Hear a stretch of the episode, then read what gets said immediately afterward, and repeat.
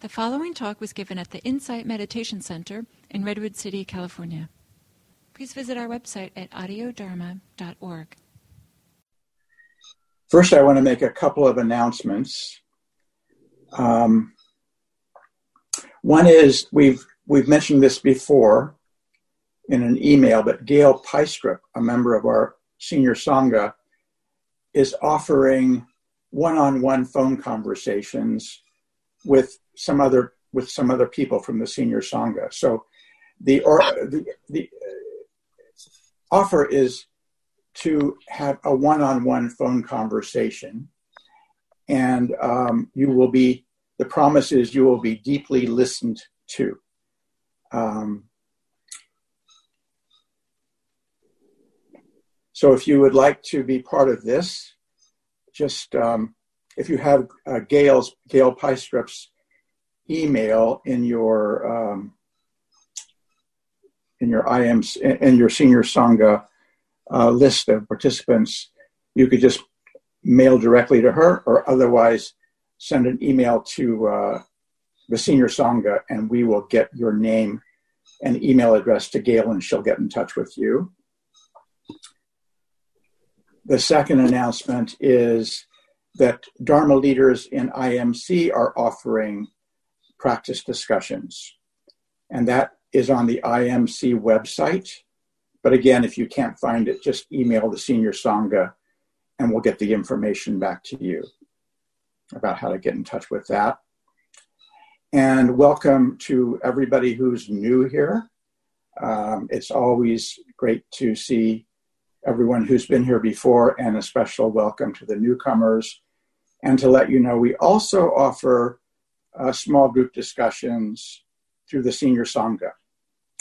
So this is a great way to um, bond with other members of the sangha, uh, to become intimate in, in, ways that you you wouldn't imagine are possible with people that you don't you don't know would never know otherwise. So um, if you'd like to be uh, to try this out, to try out being a small group, again, just email the Senior Sangha website and we will get you enrolled.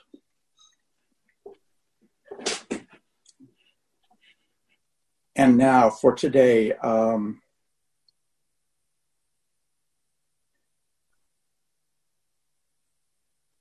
the quality of equanimity. Equanimity. This is a quality that we all have. It's the most natural way of being. We are naturally equanimous. Gil describes it as um, a deeply relaxed, alert state when we don't try to do anything. So just that's just who we are could say it's our Buddha nature. It's who we essentially are and who we are when we're just relaxed and open. It's one of the divine abodes. It's also described as a divine state, along with loving kindness, metta, compassion, karuna, and appreciation or joy or just glad to be here, gladness in being here, gladness in, in the being here-ness of others, the happiness of others. These are all fundamentally happy states, and they are fundamentally who we are.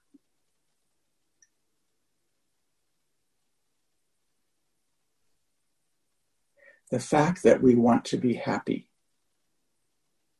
I think everyone here wants to be happy. So feel that, that desire in yourself, the longing to be happy. That's love. And if there isn't a hindrance or an impediment with others, an obstruction, we want them to be happy too. We want others to be happy. That's love. It's who we are. We don't want to suffer. We long not to suffer. That's who we are. And we long for others not to suffer unless there's an obstruction. It's compassion. It couldn't be more natural and human.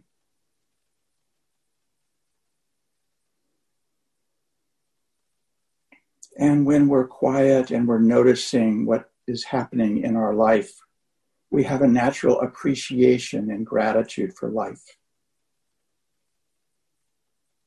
Kind of a joy. And that's natural too. And equanimity embodies all of these. All these flavors of love flow naturally through equanimity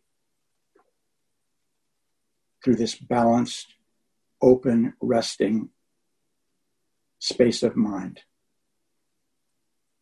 Boundless space of mind. All of these qualities of mind are boundless, they're limitless. They're called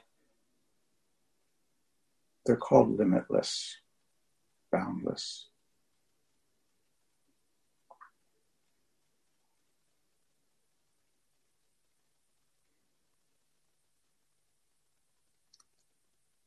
we become what we pay attention to.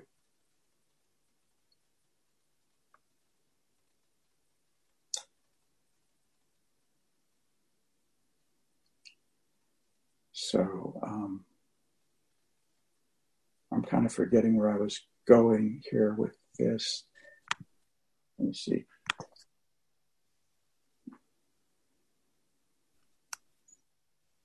Okay, anyhow. So it's great to recognize this quality in ourselves. It's great to recognize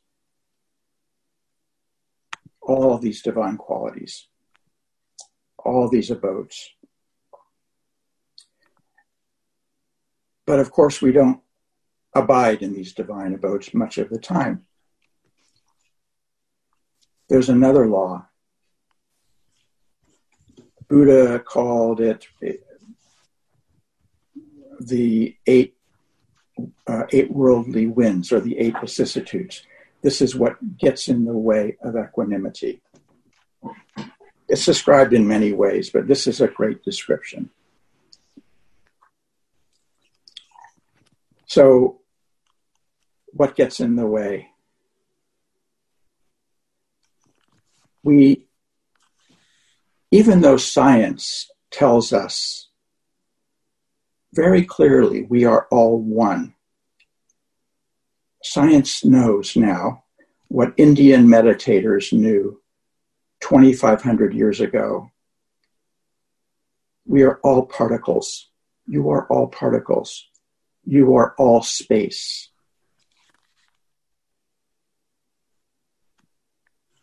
That's why these natural qualities are boundless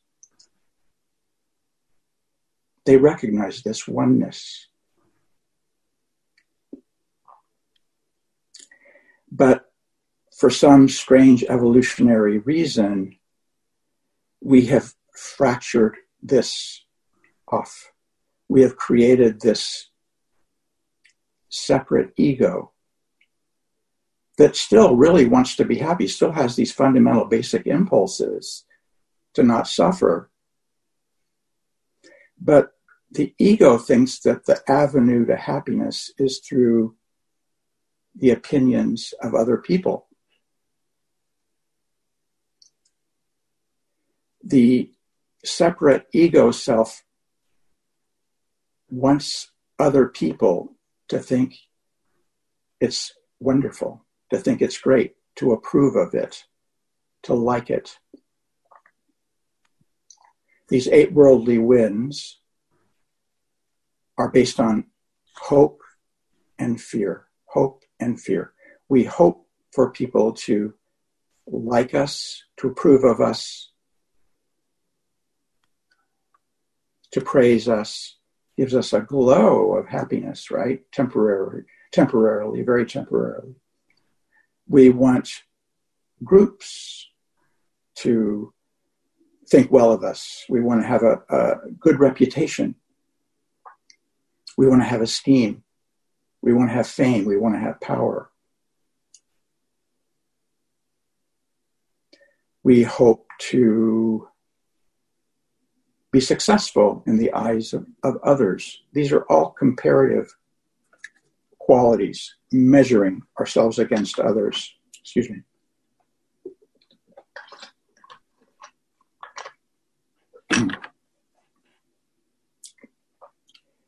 a billionaire who associates with other billionaires wants 10 billion. And we want sensual pleasures. And we're afraid that we will have discomfort or we won't have the 10 billion or whatever we think we need to have enough. We're afraid of being excluded from groups of being disliked by other people.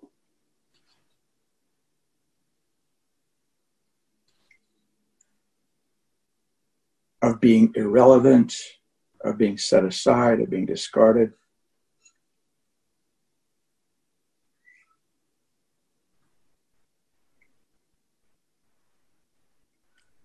So let's meditate now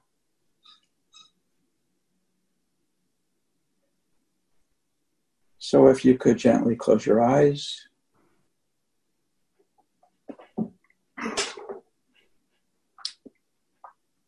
And sit up comfortably, but alertly.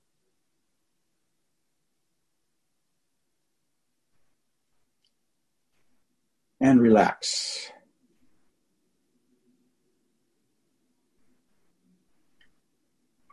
Go into the body. Relax your heart. Relax your belly.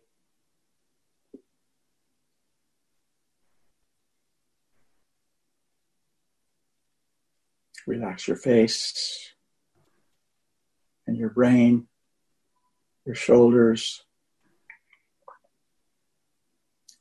Allow the energy to rise up your spine and widen your chest.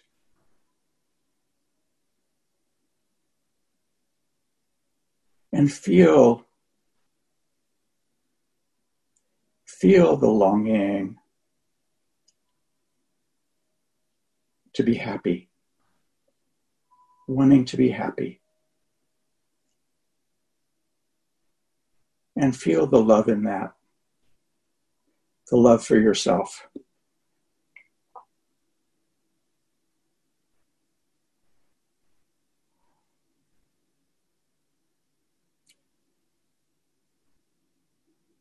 and feel the longing to not suffer.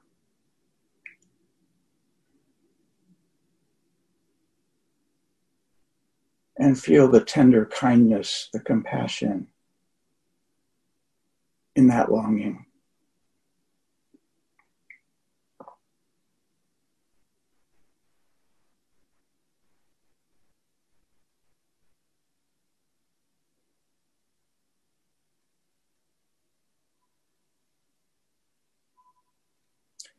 And feel the longing to live with the ease of an open heart. Wouldn't that be nice to always live with the ease of an open heart? Equanimity.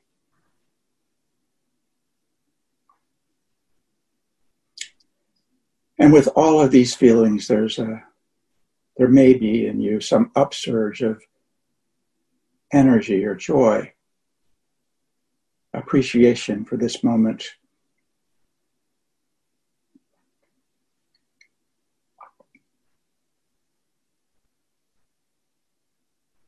Now bring to mind someone you love, someone you're connected to that you know well.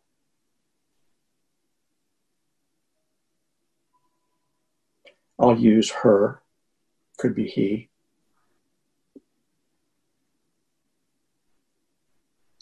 And imagine her life.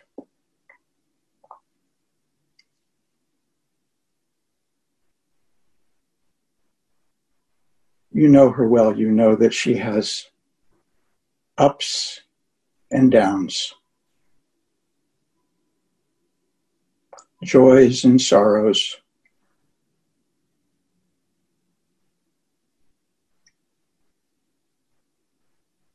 That she's affected by the worldly winds of praise and criticism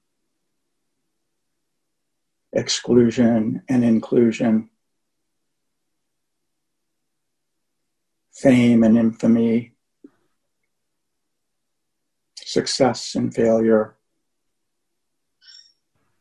pleasure and discomfort and pain.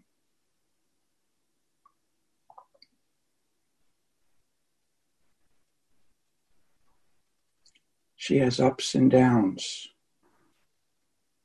This is the law.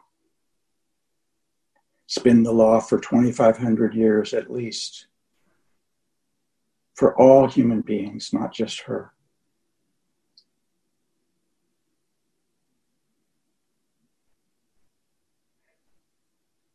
And knowing that you wish for her to be happy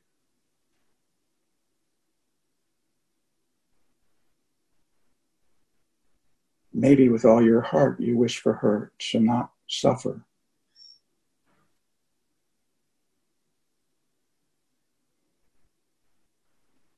You wish that she would live with the ease of an open heart.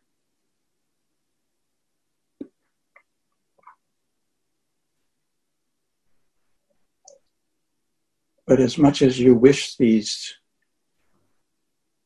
beautiful wishes for her. It's her journey.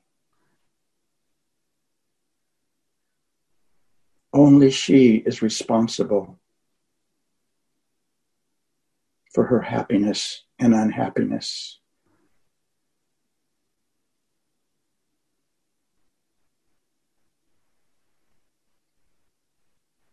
Now imagine a situation, a difficult situation that she is in or has been in.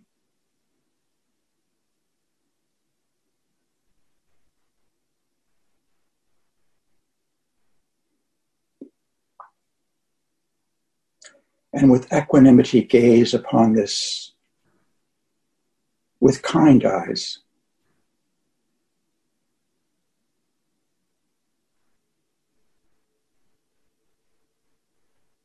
But knowing and accepting this is her journey.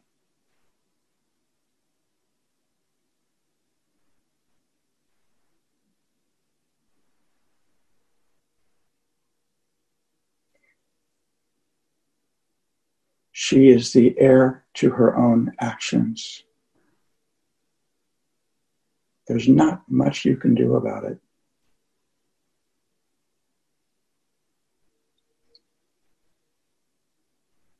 May I have ease and tranquility, knowing all of this, turning to your own heart. How is this for you? Are you agitated, sad, disappointed? Content, happy, spacious.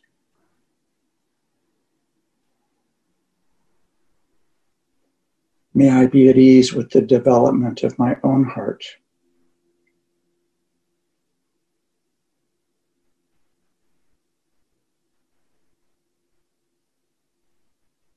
And resting in this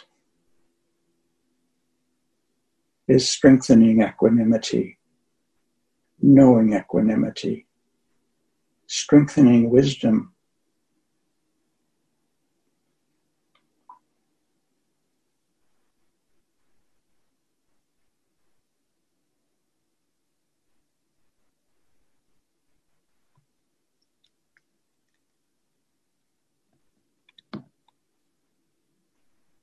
Now, turning toward yourself.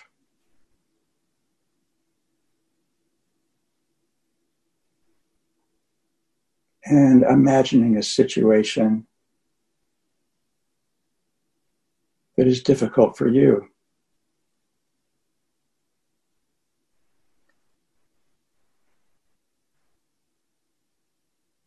Maybe it has to do with the opinion of others. If so, you could bring that person's face to mind.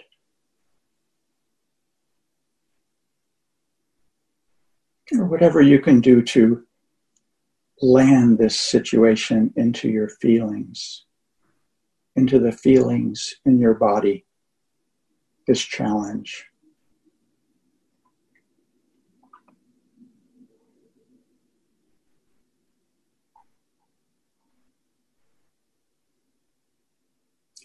And allow yourself to recognize and feel this coagulation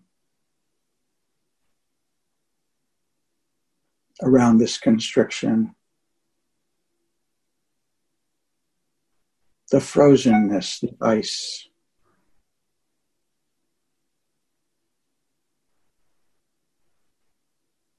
The stuckness in this feeling.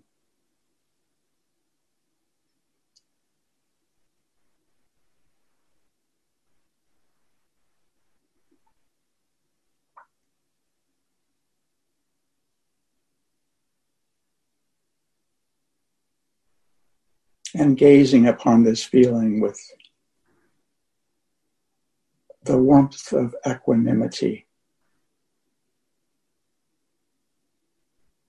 with the wisdom that knows that for you, just like for everyone, this is the way it is. This is the law.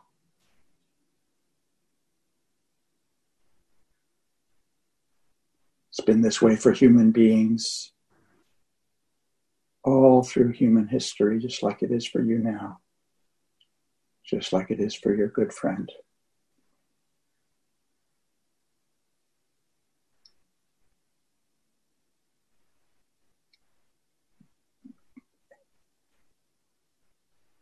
And knowing there's also this deeper truth that you are divine, that you are love and compassion and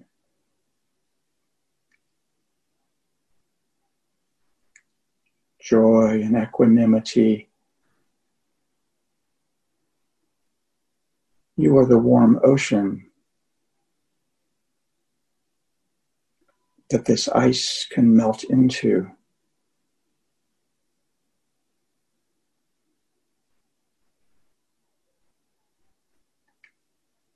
Staying with the body.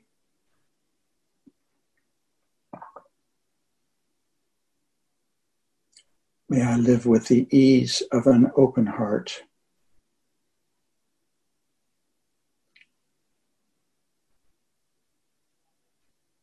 May I awaken to my true nature, which is love and compassion.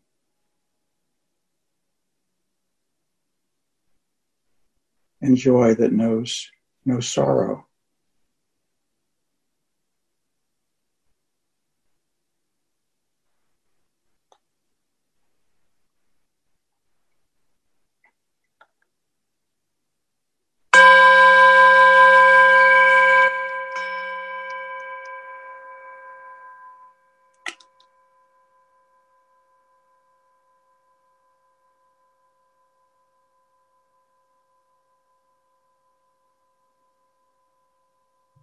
So a um, a great Tibetan teacher. This teacher had thousands of disciples. And before he died, he, he said to them, these were his final words. He says, this is, these are my, this is my final testament to you. I wish you this with all of my heart.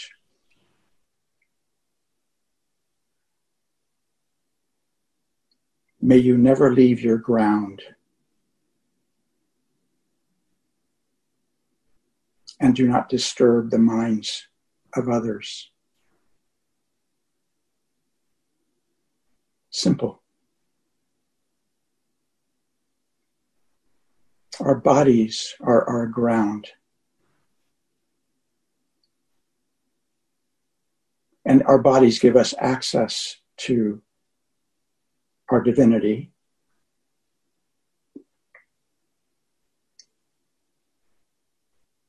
And we become what we pay attention to. If we pay attention to our divinity, to our equanimity, if we wish this for ourselves, that's we will become more equanimous.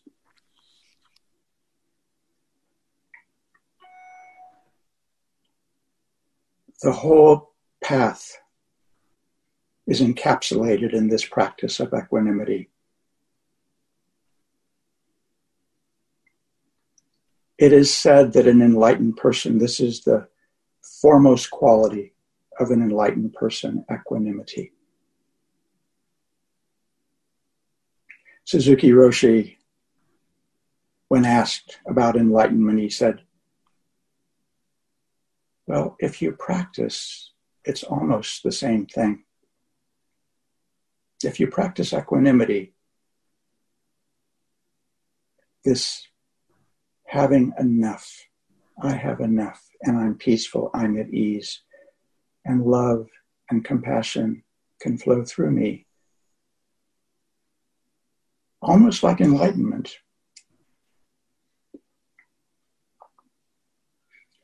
But we need to set an intention to live in equanimity.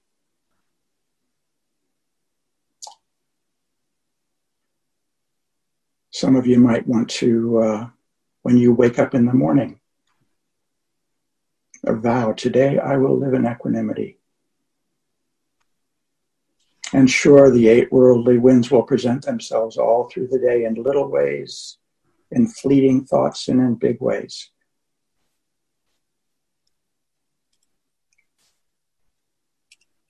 But you'll always have access to the ground, the ground of being. Okay, I'd like to um, ask you to break up in small groups now and discuss equanimity. And um, trying to recall my questions. Oh, yeah. Um, so,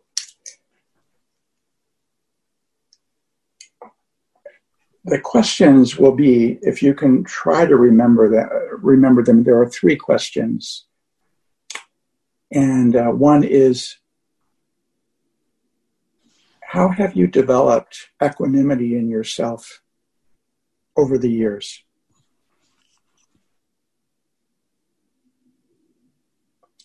And the second part of that is what have you left behind?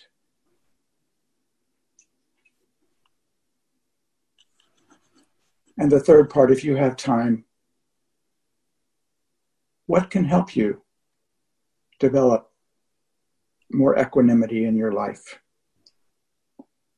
Okay? Any questions?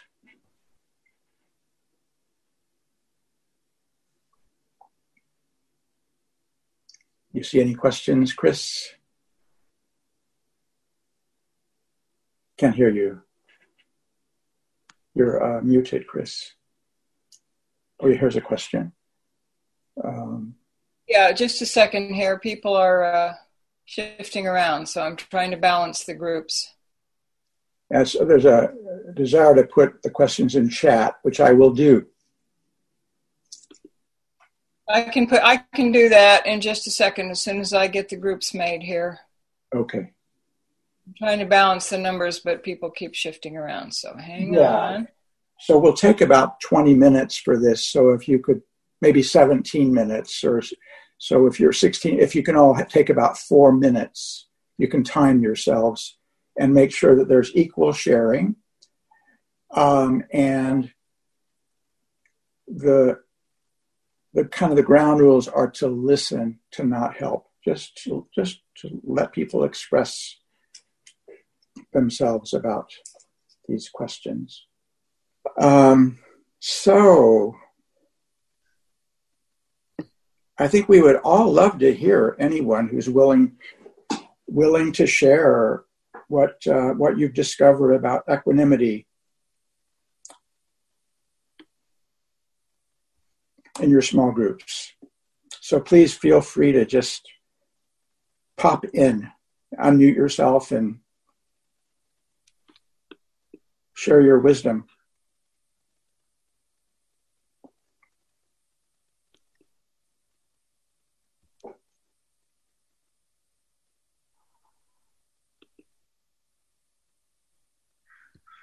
And I think you're on mute, whoever's talking. Can you talk? Yes. Yes. What is the difference between uh, equanimity and serenity? Uh, I think it feels pretty much the same. H- how about you? Do you Well- think there's a do you think there's a difference? Yes, I was wondering if it is just because serenity is easier to pronounce that I find some things that uh, I probably would be closer to be able to achieve than equanimity. How how is it easier for you? What is the difference? Uh, I think I know the feeling of Ah. serenity. Mm. Yeah, good. That's great. Mm. That's wonderful. I, to me, there's no difference, but that's Really, because that's something I see yes. that is achie- achievable to some extent. Yes, great.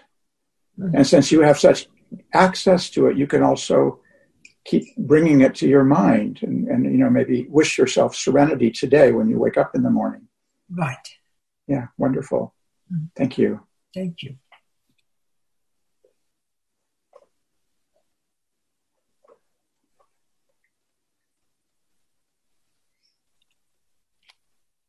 Just unmute, please unmute yourself, Catherine.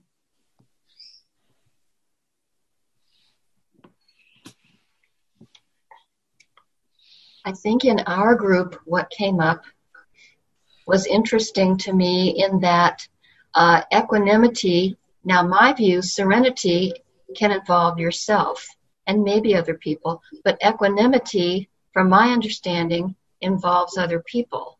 And Mm. something that came up that I thought was really hit the nail on the head was uh, the word control. And equanimity, in a sense, is giving up your control, which you Mm, really don't have anyway. And so it's kind of stepping back and giving up control to the other person or persons involved whose behavior you would like to change. So, um, so what? So what would you? The, someone's behavior you would like to change? Yeah. I, I'm, I'm reminded by, I reminded myself of the importance of not taking things personally. And I think that's crucially tied to be being in an equanimous state because taking something personally fills me, fills my mind and I can't see beyond that often. And I had an experience earlier today where I saw myself go there and I, I just left the conversation. I was I couldn't be there anymore. So I think that's a, a good thing to keep in mind. Beautiful. That's the ice. When you take it personally, that's the ice. And by you letting the ice melt, your suffering's gone, right? Maybe that's something you could leave behind. Yes. Yeah. But you still have yourself, even more of yourself, much Yeah. more of yourself. Yeah. Beautiful. Should I just go ahead and talk? Please, yes. I unmuted myself. I was just going to say uh, we only got through the first question, but I thought there was a commonality in all all, of um, of us speaking of the recognition of impermanence, mm. and um, how helpful that is towards equanimity or serenity to to acknowledge that and be aware of that. Yeah and how does that help you? Well this too shall pass mm. mm-hmm.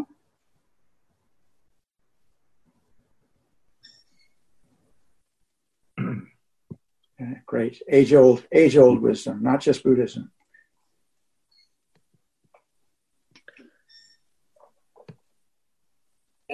Would you repeat that, Linda? Oh, I just said, I think it's, it's from the Bible, isn't it? it's just, yeah, it is. This, this, this too shall pass. This learning, distinguishing the difference between what? This too no, shall before, pass. No, before that. Oh, just, uh, just recognizing uh, that the impermanence of whatever uh, ups or down you may be in, and that's there's a certain amount of comfort, I think, in recognizing that and knowing that working working with whatever that down may be will it will pass.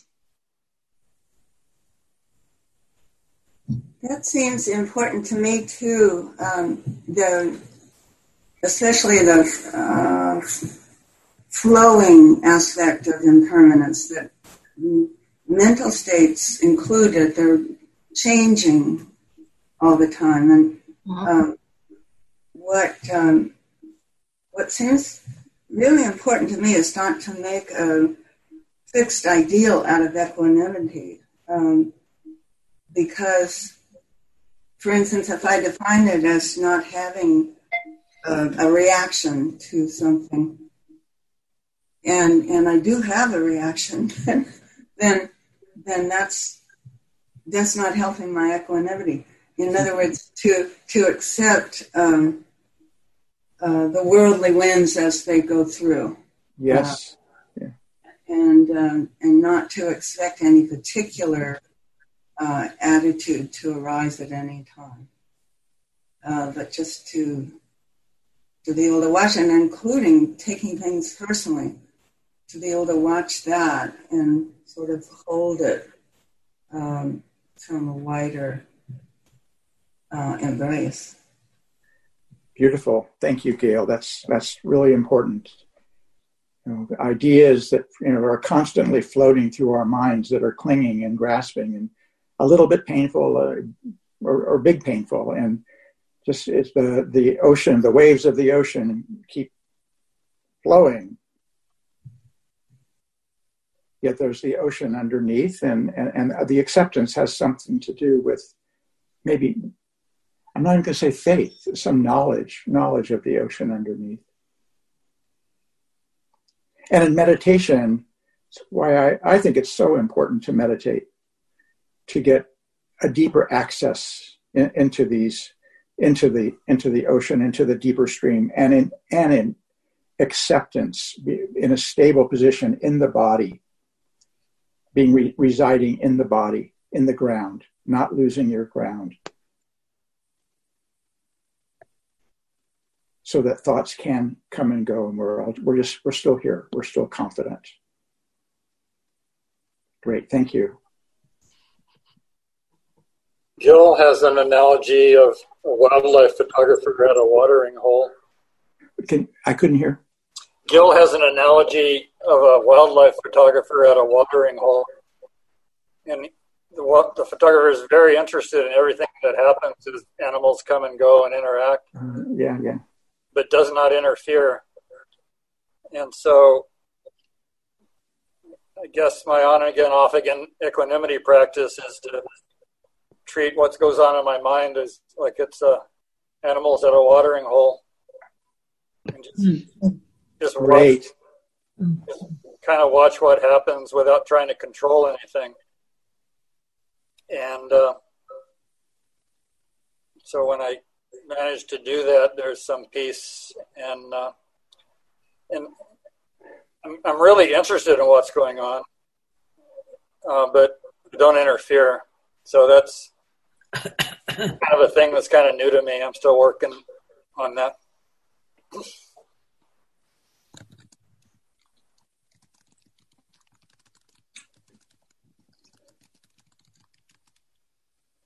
Yes, senses, feelings in the body, sounds, thoughts.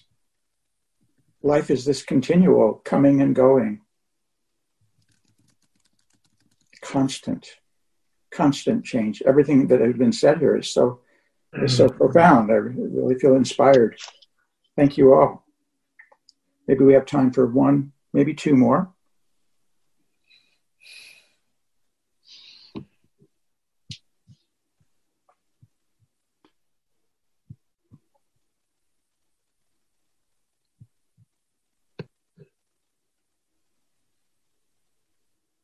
Go, please. I want to say thank you to everyone who shared because I think these are such important issues and so easy to forget in the moment.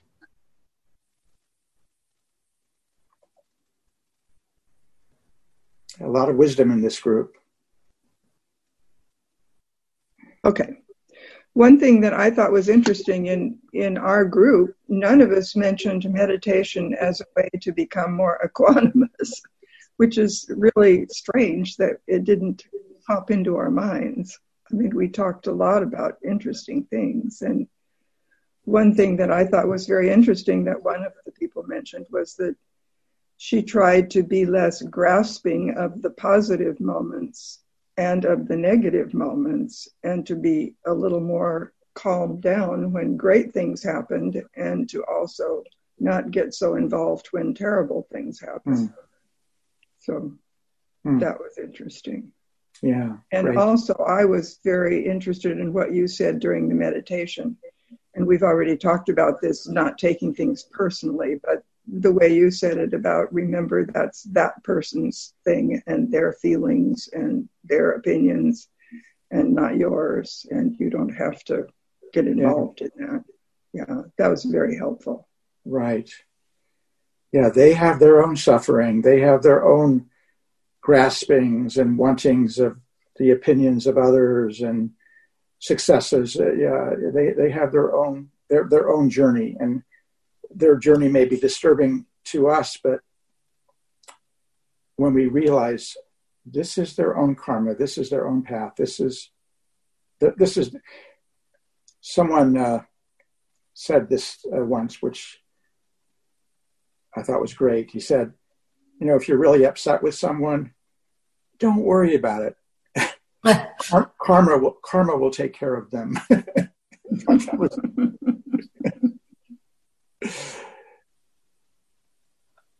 yeah. Well, thank you all so much. We will take a 10 minute break now. And then my dear friend Robert will will be will be, uh, come back and, and share his uh, his words of wisdom and his uh, his questions with you, and we will continue continue at, at about ten after twelve. Okay, so see you then. Looks like most of us are back. And I'd like to get started just because I want to be able to use up the time. I want to be able to take advantage of the remaining time. and I'm sorry that the lighting in my room is so, I don't have front lighting, it's all backlighting. So I appear a little bit darker on the screen. So I apologize for that. So I just wanted to welcome you all back and uh, say how delighted I am to be with all of you again. Um, I think this is the sixth time sixth time we're meeting since we started this senior sangha, and uh, I think it's turned into a, a rather nice experience for quite a number of us. so um, I wanted to follow up this morning on uh, what David was talking about in terms of equanimity. And uh, so I'll repeat some of the things that he said, but I think they're worth repeating. And what I'd like to do in this portion is I'd like to, uh, many of you know that I, I teach a uh, compassion program and I, and I do that um, uh, on a on a regular basis. So I'm going to weave in my favorite topic, which is to talk about compassion and self compassion, but I'm going to weave it into the discussion of equanimity uh, and the relationship that self acceptance or self compassion, two terms that I'll use interchangeably. How, how these things are related in the context of um, of our own Buddhist uh, meditation and practice. So the question is, uh, you know, what are these qualities in the context of practice and meditation? Uh, these are pretty big questions, but I think they're worthy of, of our investigation. And one one of the things that I wanted to uh, mention, which someone pointed out in the debrief a few minutes ago was this quality of um, equanimity having this sense of balance associated with it. So, uh, in a very pragmatic and practical way, we can see that when when things are going well, we don't just float away in ecstasy or expect the particular going well conditions to remain unchanged. You know, things are great now. They might not be as great in a little while, so we don't get too attached to it. When things aren't going our way, uh, we don't lose ourselves in worry and despair, lashing out, blaming others, blaming life, etc., etc. And uh, in this way, uh, in both of these scenarios, what we do is, whether we are recognizing it or not, when we find this quality of balance, we're diminishing the potential for stress and suffering in our lives. Not just in our lives, but in the lives of the people around us, because the quality of balance is free from a, a sense of heaviness of that comes from being aversive or being, you know, um, impacted by by stress, either realized implicit or explicit. So whenever we choose, and, and I want to really make clear it is a choice. Whenever we choose to carve out time to inquire into a question like this, we discover pretty quickly, especially as practitioners, that it's not really about a self it, but it's rather about the psychological behaviors and experiences that we have that we take to be ourselves. So we're not really talking about equanimity in relation to a self, but in relation to these swirling, ever changing behaviors that we could call psychological that we take to be ourselves in any given moment. So, to develop self acceptance and equanimity in the context and the reality of these human behaviors, we really do have to know and we have to have a clear sense of where we are. So, so I know I'm preaching to the choir, but this requires cultivating the quality of mindfulness that we need in order to see what's actually happening in our experience. And also what resources we might have available to us that we can draw on in any given moment of our experience. So, where are we? What's actually happening? And what resources do we have that really are available to us that we can draw on in any given moment of experience? In other words, we just begin where we are without the need to be anywhere other than where we are. If we can't be where we are, we can't be where we think we should be. So, in order to cultivate and practice the skill of non judgmental mindfulness and equanimous observation, we have to begin right where we are. And if we stick with it, and some of us will and others of us won't, we discover that we gradually begin to notice um, an awareness of familiar thoughts and emotions uh, that just are part of our sort of personality makeup. And we see the momentum, we recognize the momentum and the power of our mental inclinations and our habits. But we see it as an ever changing flow of experience rather than as who we are ourselves. We see this movement, this momentum, the power of our mm-hmm. inclinations and habits as a flow of experience. This we begin to touch the reality of anicca or impermanence. And this is the promise of mindfulness.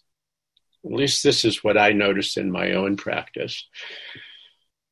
But this can take some getting used to since we don't or ordinarily recognize thoughts or emotions or behaviors as a process of conditioned activities.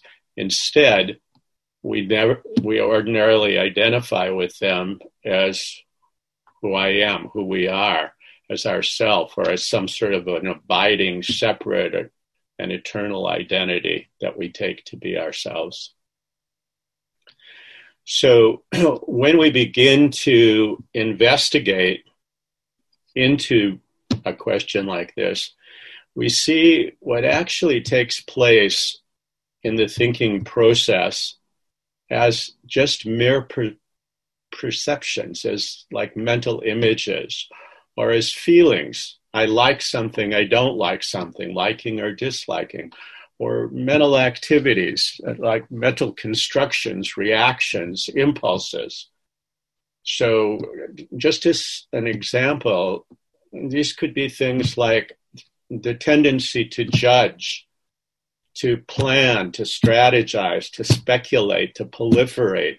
These are all kinds of activities of mind and feelings that they basically hook us, they trap us, and they cause us to lose our balance and to fall out of equanimity with our own direct experience. And when we're out of balance and out of equanimity with our own direct experience, we're more in a reactive mode than in a responsive mode. We're trying to reestablish a sense of balance, a sense of equanimity. So, one way that we can cultivate self acceptance or self compassion is by being open to and learning to sustain an awareness of activities such as uh, things that are so obvious that we just don't pay enough attention to, like the activities of mind, the habit of mind that's just full of self criticism or harsh self judgment or the way that our feelings of judging and um, aversion towards other people or our feelings of guilt. All of this painful activity begins to re- release and unplug when we can actually see it for what it is. I'm going to say this again. This is the promise of mindfulness. And this is also an example of how we cultivate real self compassion, true self compassion. So I don't think I'm going out on a limb when I say it's possible to cultivate a quality of stillness of heart that responds to the dynamic, ever changing nature of our lives. And at the same time, is able to allow and hold all of our feelings and perceptions exactly as they are. Exactly. This is what it means to meet yourself where you are, to just be with all of that which we think of as us exactly as it is. Exactly where, where we are in a spacious and non reactive space. This feeling of evenness, this feeling of equanimity, this feeling of balance is a, it's non-reactive. It's there's not resistance there. It's an acceptance of the way things are. And this is an example of how we cultivate true compassion. It requires and it's also an expression of equanimity. So while this is obvious to anybody who thinks about it, um, sometimes we miss the obvious. But I'm going to say we cannot be compassionate without being equanimous. See? Compassion can't exist without equanimity. we can be equanimous without being compassionate because compassion is a response of love to the awareness of suffering. But in order to let that come into full flowering and fruition, we have to have some quality, some some relationship, some experience of equanimity. And this is how these qualities are related to one another. so whenever equanimity is absent, when we're we're not experiencing it, we really easily default to old habits of anger or despair or irritability or frustration. And we deny or we sugarcoat our habitual confused states of mind. and mental states like this, aversive, you know, negative, quote unquote, mental and emotional states, they can't coexist with the arising of compassion. You see? So whenever those things are present in us, we we can know mm, we're not quite in sync with this quality of equanimity. So, whenever we practice uh, self compassion in our meditation, we notice thoughts and emotions with kindness and with empathy rather than judgment and reactive narratives or stories of approval and disapproval. You see, this is this is how it shows up in our meditation. Instead of resisting what happens in our meditation, we simply allow it to be what it is, and we meet it with kindness. We we empathize with our own humanity. Sometimes, you know, sometimes we are, sometimes we're nice and sometimes we're not nice.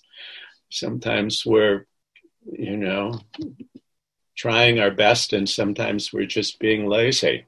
So, seeing the patterns of thoughts and behaviors as they ebb and flow through our experience without getting seduced by them or overwhelmed by them is really an important skill.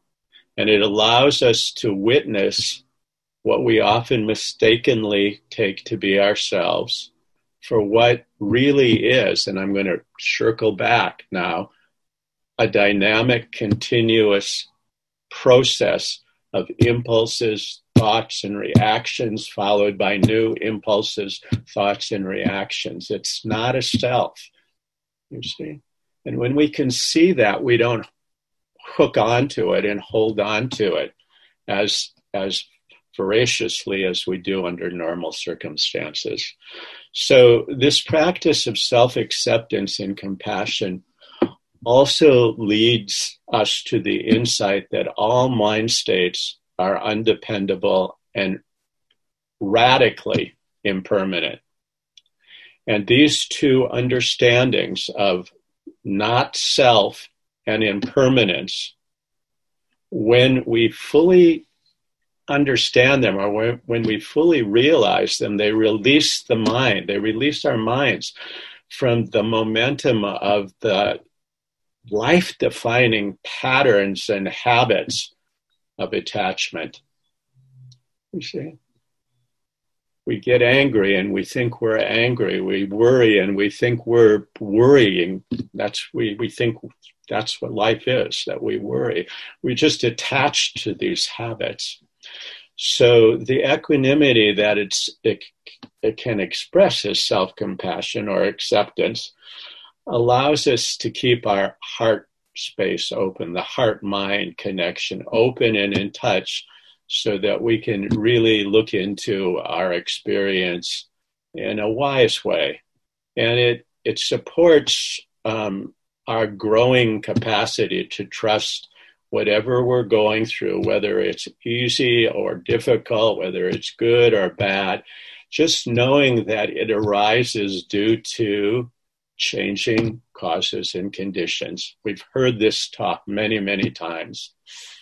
But right now, today, on a societal level, we're all facing the fallout from multiple pandemics. They're upon us. COVID 19, the, horror of thinking 122,000 people have died in America from this disease in a short, you know, two, three, four months time.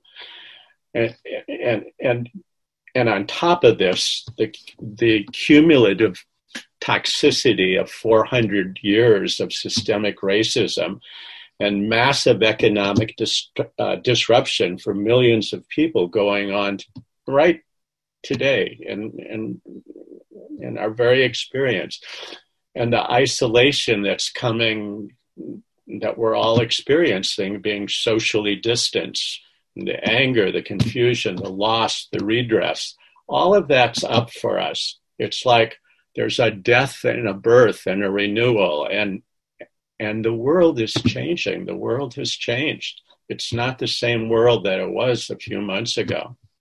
Things always change. This is the truth of impermanence. This is undeniable. It's an undeniable truth. And if we can learn to lean into and accept this, we can release our mistaken belief that an abiding permanent self can be found in what's actually a process of ever changing, condition dependent arising. So, in this way, we can take responsibility for the causes and conditions that our mind encourages in the present. You know, what what is the world that we're making? David said said it the last hour. You know, we ex- experience what the way we think. The way we think is shaping our experience, and can we can take responsibility for these things without drowning in the errors of the past. We we actually can choose to cultivate new wholesome habits of mind. And this is the fruit of self compassion found in the spaciousness, the freedom, and the stillness of this quality, this beautiful quality of equanimity. So, equanimity doesn't mean everything is smooth and nothing is happening. It means that we are basically okay with whatever is happening. This is the way things are, and we're not resisting the way things are. This quality of non resistance, of non aversion, is a sure sign of, you know, some aspect of equanimity, whether it's perfectly equanimous or not. You know, we do the best that we can. So, um, those are some of my my follow-on thoughts to David's beautiful presentation in hour one. And what I'd like to do is I'd like to give you, and Chris will have it in the chat because I gave her the prompts. I'm, I'm going to have you consider uh, these following two prompts. And it'll be in the chat, so you don't need, need to write them down. But looking at your at our actual lived experience, um, as the place or the ground where we get to directly practice you know where where does this become real it becomes real in the recognition of our own experience so the questions are the prompts are how do you, you yourself, find balance and equanimity in your life today in the midst of the epic changes and the fallout from all of these multiple pandem- pandemics that we're now all going through together? How do you find balance and equanimity in your life in the midst of all of these epic, unprecedented changes? That's the first question. And the second one is Is this different from how you experienced balance and equanimity in your life before COVID 19 and the killing of George Floyd turned the world that we took for granted upside down? Assuming that your world, like mine, has been turned upside down. And, and does exploring the differences help you see and accept the reality of change with more balance and equanimity. In other words, seeing that things are impermanent and changing. Does this does this recognizing this quality does it help you find balance and equanimity? So those are the two questions that I want you to to explore. And Chris will put you into breakout rooms of four each, and each person will get five minutes to respond to those questions. And uh, I'll allow each person to have their five minutes, and the groups will need to self time themselves. So everyone should get four or five minutes. And um, just decide who's going to go first as soon as you get into the breakout room, somebody volunteer to go first, and then you can go clockwise or any way you set it up. And then one of you should keep time so that every four or five minutes you should switch. And then uh, two or three minutes before we're going to come back into uh, the full group, uh, Chris will give you a warning and there will be a 60 minute countdown. So I hope that's clear. And Chris, will you set those breakup rooms, breakout rooms up now? So now we have just about uh, eight minutes, and we have time for a few of you to to share with a larger group. Um, you know what came up for you, or or uh, anything that you want to share from the discussion that you just had. And this is, you know, I was kind of focusing on the impact of of the COVID nineteen and the the issues that are upon us today. How does that affect? Uh, how does that affect your experience of balance and equanimity? So, anyway, you you had the prompts. So let's hear from a few of you while we still have a few minutes. And this is not the time to be shy or quiet. Can you? I have a quick question about how we can listen to this again. I don't know how to do that. It will appear. It will appear on the front page of uh, Audio Dharma later this afternoon. And it'll be and you can always search for Senior Sangha in Audio Dharma. You can always search for Senior Sangha and find all the recordings. Okay, is there a, there's no password, is there, Chris? No, no password. Okay, good. Okay. Thank you. Now I have have my screen on speaker view, so I'm not seeing everybody. I don't know if anybody's got their hand up, but Simone, if you're trying to speak, there you go. You yes. Uh, I think for all of us, uh, COVID uh, pandemic had, has helped us retreat into ourselves mm. in many ways. Okay. Because uh, we don't have the interaction we used to have with people we don't go out to the store uh, just for distraction. So uh, we are kind of uh, within our own.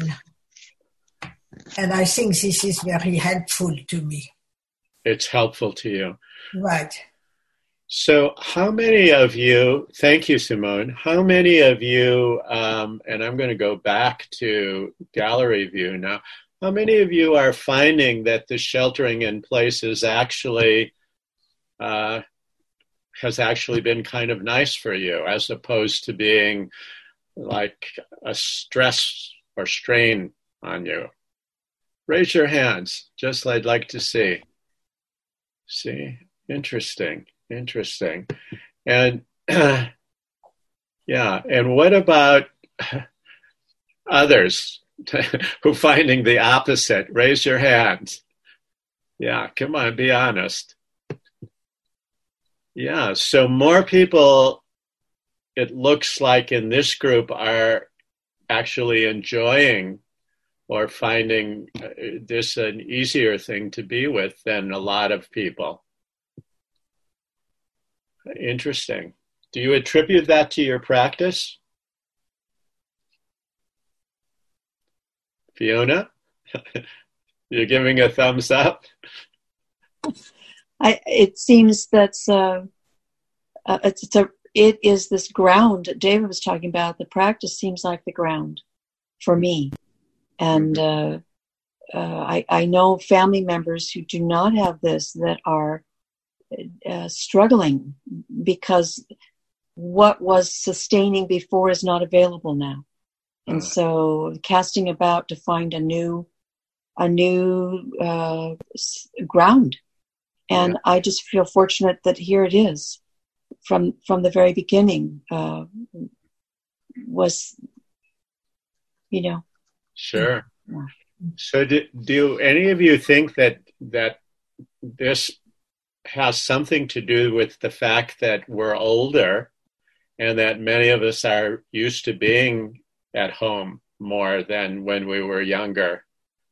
Mm-hmm. and that that is having some impact. So it seems like a more natural thing for us to do. Yes. That that possibility that would yes. seem that way to me. But it's also important because i don't think any group of seniors would still report the way we did or the way you all did because I think the fact that you do have a practice, that we do have a practice that we share and we're part of a community, that also makes this sheltering in place something that is enriching rather than, you know, a, a big problem for us. Mm-hmm. Maybe, maybe not. I don't know. Linda, Please. Um, well, for two of the three of us, I, I can't speak for the third person, but two of us are somewhat are newbies to to all of this, and um, had not really been too involved with IMC. Mm-hmm. So when this wonderful sangha, um, senior sangha started, um, that's when I started coming. And then, of course, it turned into this COVID thing. And um, I think that for the, I think I can speak for the other person, especially for myself, that it's just been such a blessing to have it um, and for and to feel included in the sangha, mm. um, which in a much easier way than when it was physically done. Mm.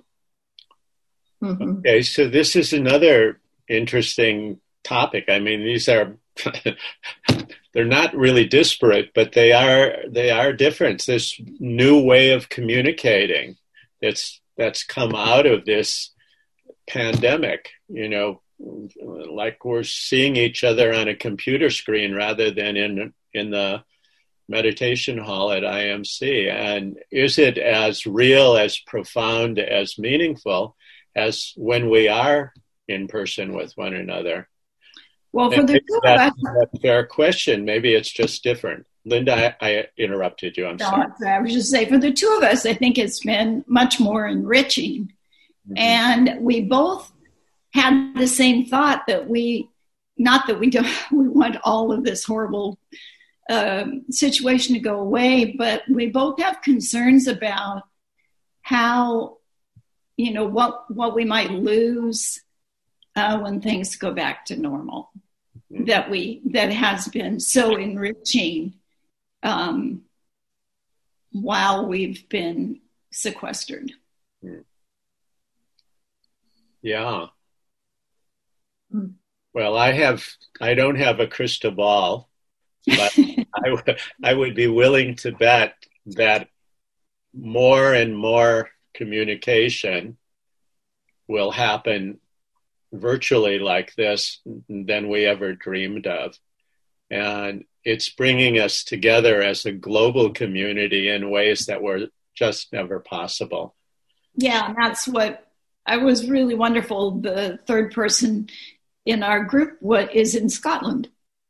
Oh, really? Yeah. So love it.